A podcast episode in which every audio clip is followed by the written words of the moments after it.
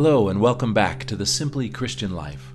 My name is Michael Hunn, and in addition to being the host of your podcast, I also am the bishop of the Diocese of the Rio Grande, that beautiful part of the Episcopal Church which encompasses the entire state of New Mexico and the far west part of the state of Texas.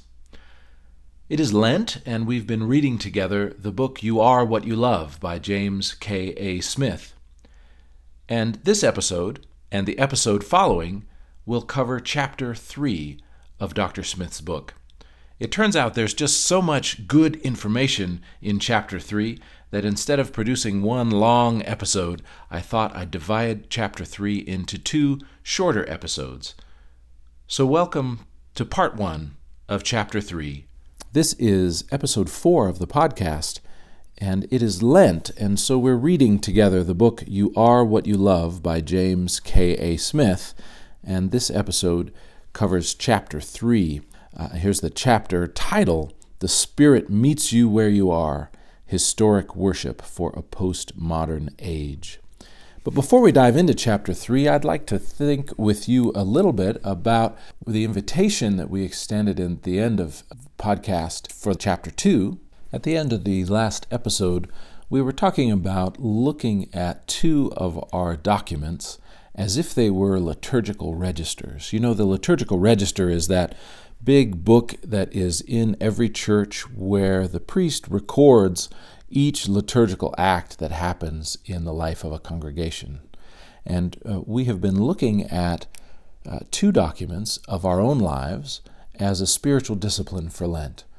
So I'm curious, uh, what did it feel like to pull out your calendar and to look at your calendar, your, your diary, as a liturgical document, a document that includes a record of your loves, the things you love, and how you worship.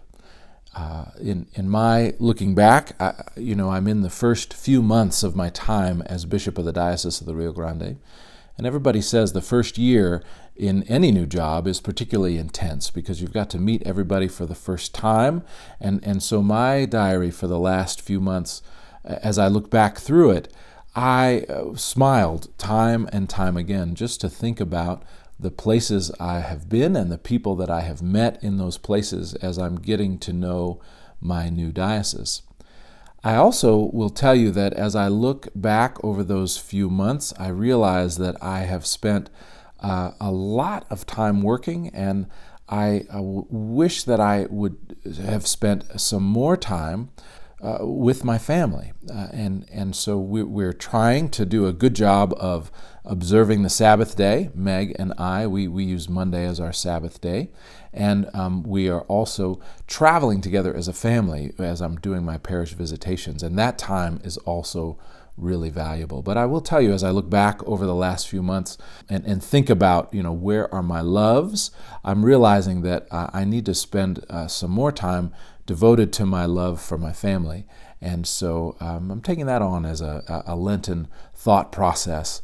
Uh, how can I uh, be more mindful of um, making sure that my love for my family is actually reflected in my liturgical diary? The, the second document we asked uh, that we might look at as a liturgical register is a credit card statement uh, or your, um, your, your actual expenses, not your budget, but your actual expenses, whether you do that by credit card or your debit card, or if you are still using a checkbook as a checkbook register. And I will share with you as I have um, been transitioning into the the diocese of the Rio Grande, which is my home diocese. This is a this is the place where I was raised up in the church. I was confirmed here as a boy and taught to be an acolyte here in the diocese of the Rio Grande. And so, coming back to serve this diocese as bishop for me has been very much a homecoming. And uh, as I where I'm going with that is as I look at my um, expenses, particularly what, what I've what I've spent my personal money on uh, over the past few months, I've been realizing that I am getting back in touch with with the West, and being um, and living again in New Mexico and far west Texas. So, so how does that look for me? Well, I bought another pair of cowboy boots to supplement my other one, and I'm wearing those boots um, more often than I ever did in the East Coast. Uh, that expense was very much a part of my kind of coming back into this place that I love and uh, adopting, if you will, sort of outward and visible signs of the inward and spiritual joy that is coming home and returning home. And it, has been kind of amusing for Meg, who who didn't know me when I was a, child, of course, and she, she, doesn't know this Western part of me. Um, but uh, coming back here, I bought a truck. Uh, I'm wearing my boots all the time. Um, I've got a cowboy hat or two, and uh, those are on as well. So as I look back over my expenses for the last few months, I'm realizing just how much of those purchases are actually a reflection of my love for this place and um, my adapting to coming home.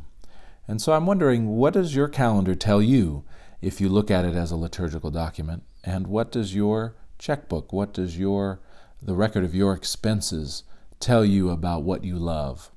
And uh, perhaps bringing that clearly to mind as a Lenten discipline helps us then to think about are we loving what we want to love, or are there expenses in there or ways we're spending our time which are actually shaping our hearts in unhealthy ways? And how might we, uh, how might we adjust to that? That's just a, a wrap up from the previous episode. Now let's dive into chapter 3 of James K.A. Smith's book, You Are What You Love. In chapter 2, Professor Smith was pointing out to us the fact that our secular world, our culture, has a lot of liturgies in it.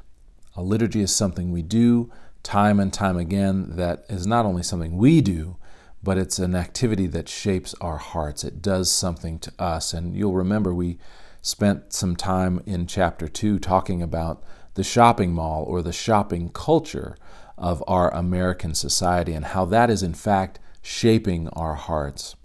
And so in chapter 3, Dr. Smith opens up by uh, talking about our hungry hearts and the way our um, that, that we need to re habituate our hungers.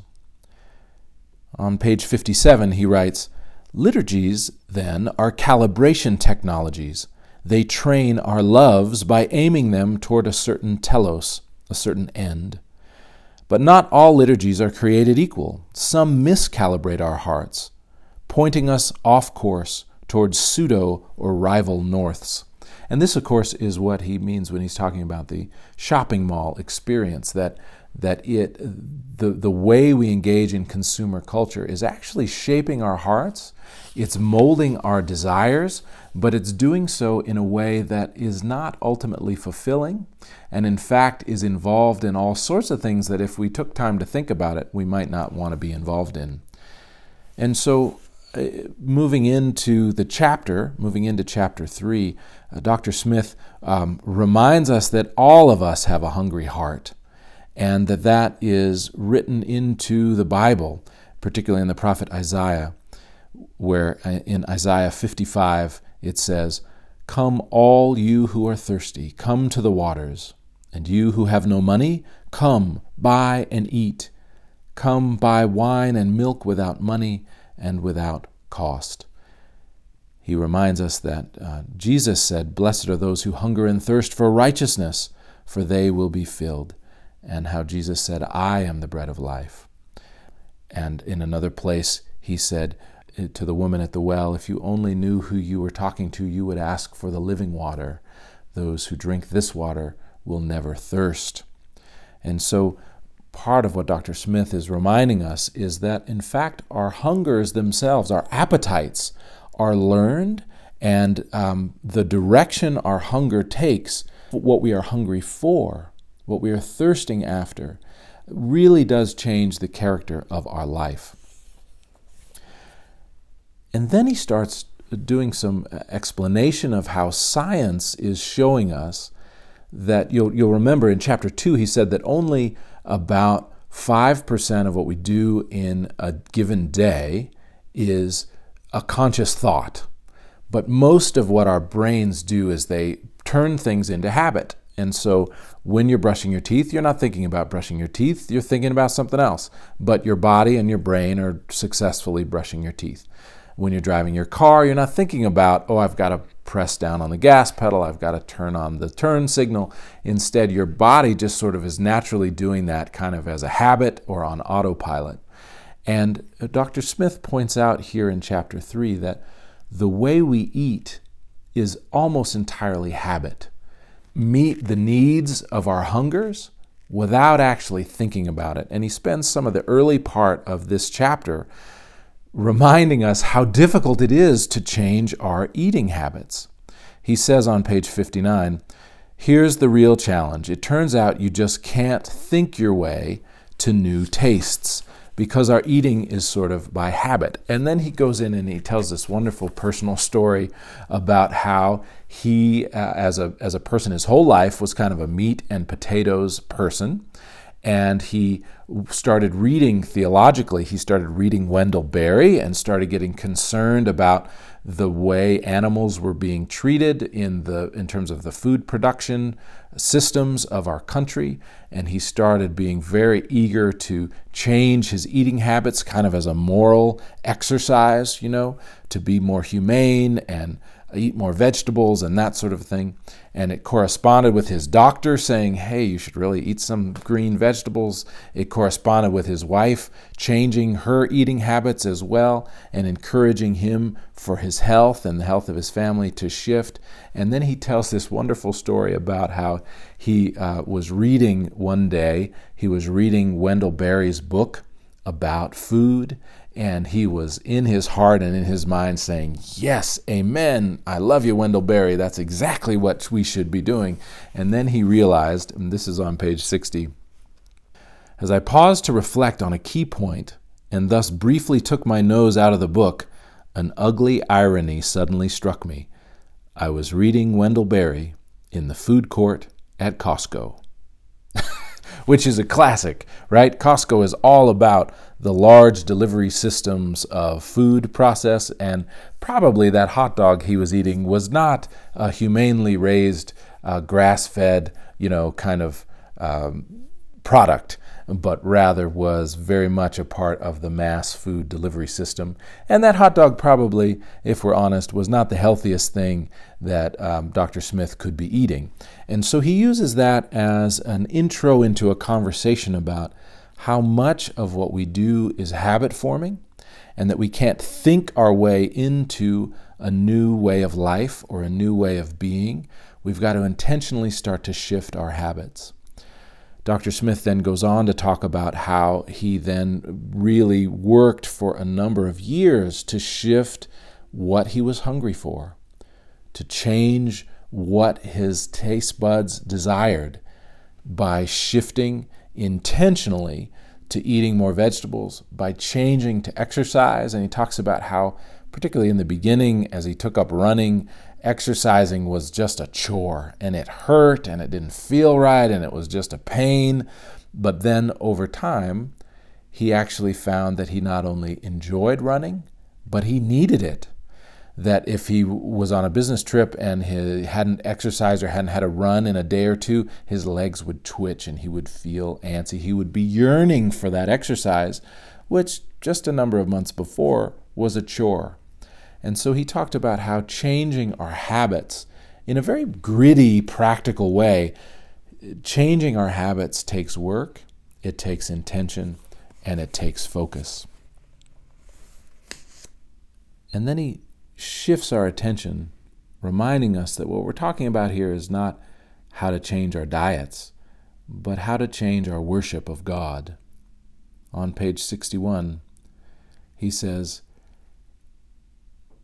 and while the arguments of people like Wendell, Bailey, Wendell Berry and Michael Pollan could be intellectual catalysts for me, epiphanies of insight into how my hunger habits had been deformed, Unlearning those habits would require counter reformative practices, different rhythms and routines that would retrain my hunger.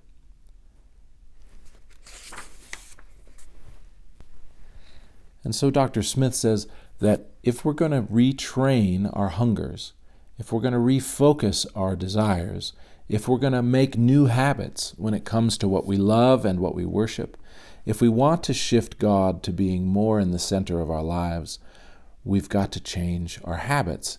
And how do we do that?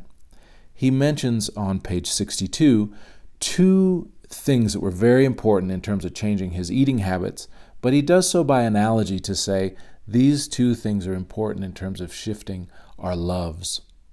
So at the top of page 62, he says, First, in an important sense, in order to change my eating habits, I pledged myself to be part of a covenantal community.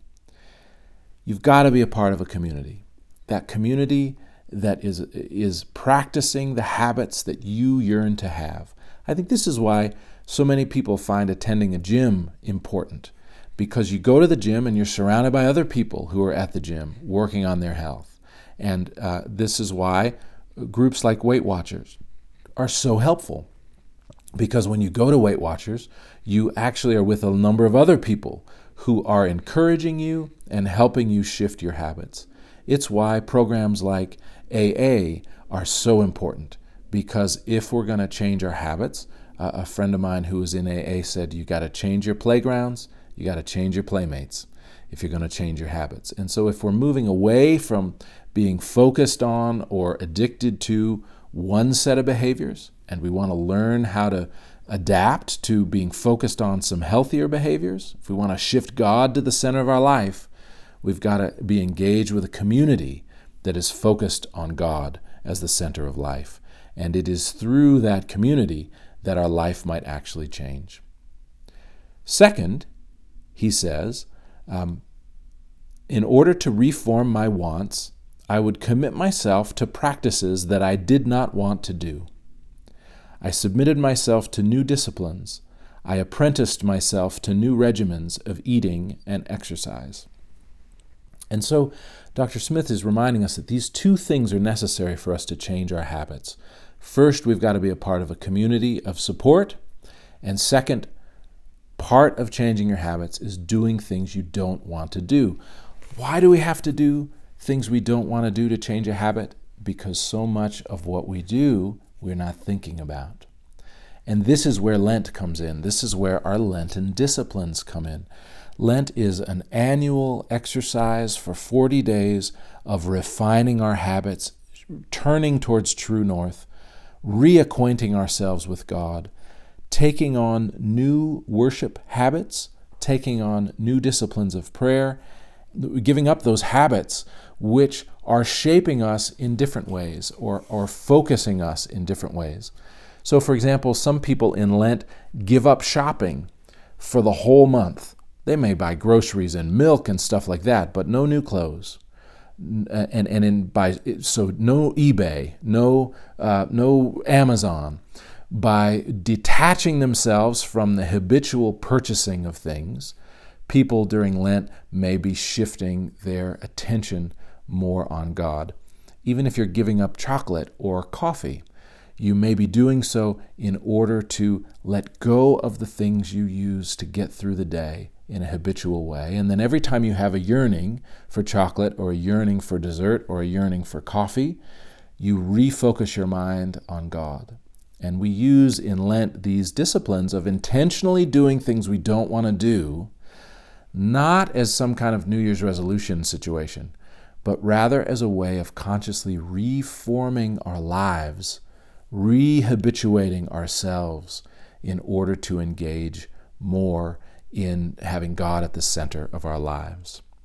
And you know, I've practiced a number of different things over Lent that, that have become part of my regular life.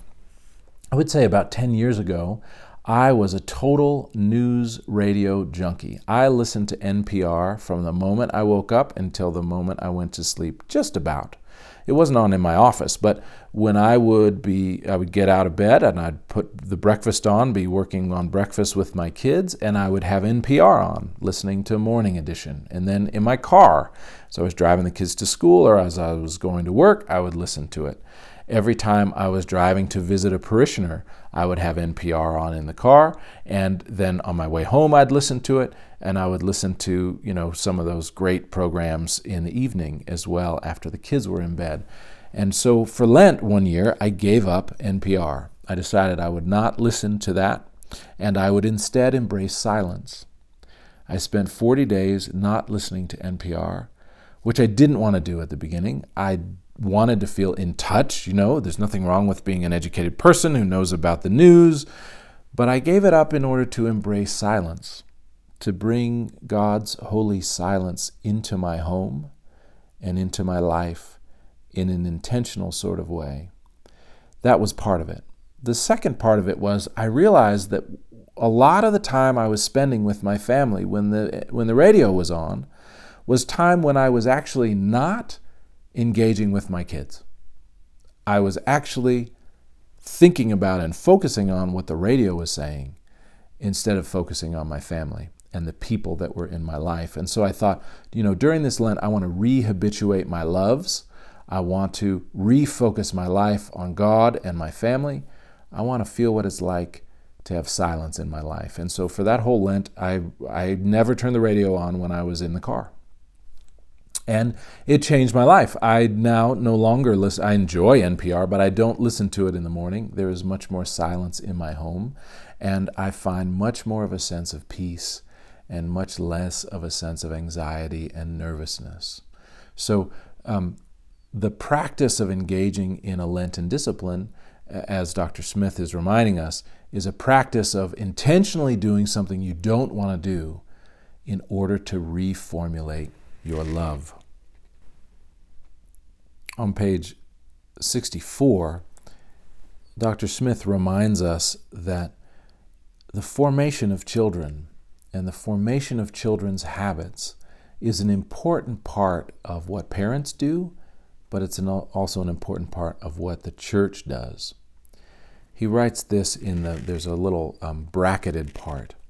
He says, Every child raised in the church and in a Christian home has the opportunity to Im- be immersed in kingdom indexed habit forming practices from birth. This is why intentionality about the formation of children is itself a gift of the Spirit. It's also why carelessness and inattention to the deformative power of cultural liturgies can have such long lasting effects. The plasticity of children's habits and imaginations is an opportunity for us and a challenge. I think it's really important, particularly for all, any of us who have children in the household, to be thinking intentionally not only about our own habits, but how the shape of our household is influencing and shaping the habits of our children. You know, it's often thought in monastic life, the um, Benedict in uh, his rule, said that the monastery is a school for holiness. And for a number of years now, Meg and I have thought about our home as a school for holiness. You know, at a school, they think very carefully about how are the classes going to be organized and what is the curriculum going to be doing. But I think too often uh, it's easy for parents to just be going through the day filled with all sorts of busyness in their life and to not really think about the home and its rhythms are instilling habits and hungers and tastes into our children's lives, and those habits will shape their lives for, the, for their life to come. So, going back to my NPR analogy, part of what I think I was subtly saying to my children while I listened to NPR all day was the news outside is really more important than the conversation I'm having with you. And what I wanted to do was shift that in terms of saying, God is the center of this household, and you, my children, are the most important people in this house and in this world. And that's not easy when we're busy and sometimes we're tired, and just to turn on the radio or watch something on Netflix is a great way to kind of tune out, zone out, relax. But I don't want my children to learn that as a habit. I don't want to have that for myself. And so we've got to shift our loves and our habits in order to more uh, recalibrate our hearts, focused on true north. The love of God and the love of my family need to be something that is really engaged in my household, not just something I talk about, but something that, act, that is actually embodied in the way I live. Over on page 67, Dr. Smith reminds us that the way God works in our lives is not just through the extraordinary outside external influences, but through our ordinary habits. He says, Too often we look for the Spirit in the extraordinary when God has promised to be present in the ordinary. We look for God in the fresh and novel and new, as if God's grace were always an event. When God has promised that His Spirit faithfully attends the ordinary means of grace in the Word and at the table. Later on in the page, he says, God meets us where we are. In order to encounter God, we don't need it to be new and flashy, but rather God is present, that still small voice of God is present in our lives every day. God is speaking to us in the people that we meet and in the ways that we live. And so it's really important that we not allow our habits to be so formed by the outside ways of this world that we, in fact, um, lose touch with the ways God is speaking to us. If in my house I am listening to NPR all the time, there is simply no room for silence. And it is in that silence when God may be speaking to me. And then Dr. Smith digs into uh, an in depth conversation about worship in the Christian church and how that is uh, sometimes being co opted by our culture. So join me in episode 5 when we'll talk about the liturgies of the church and how those ancient forms of liturgy can shape our hearts and point our desires in the direction of the God who created us and loves us. My name is Michael Buerkel Hunn, and thank you for joining me on the Simply Christian Life.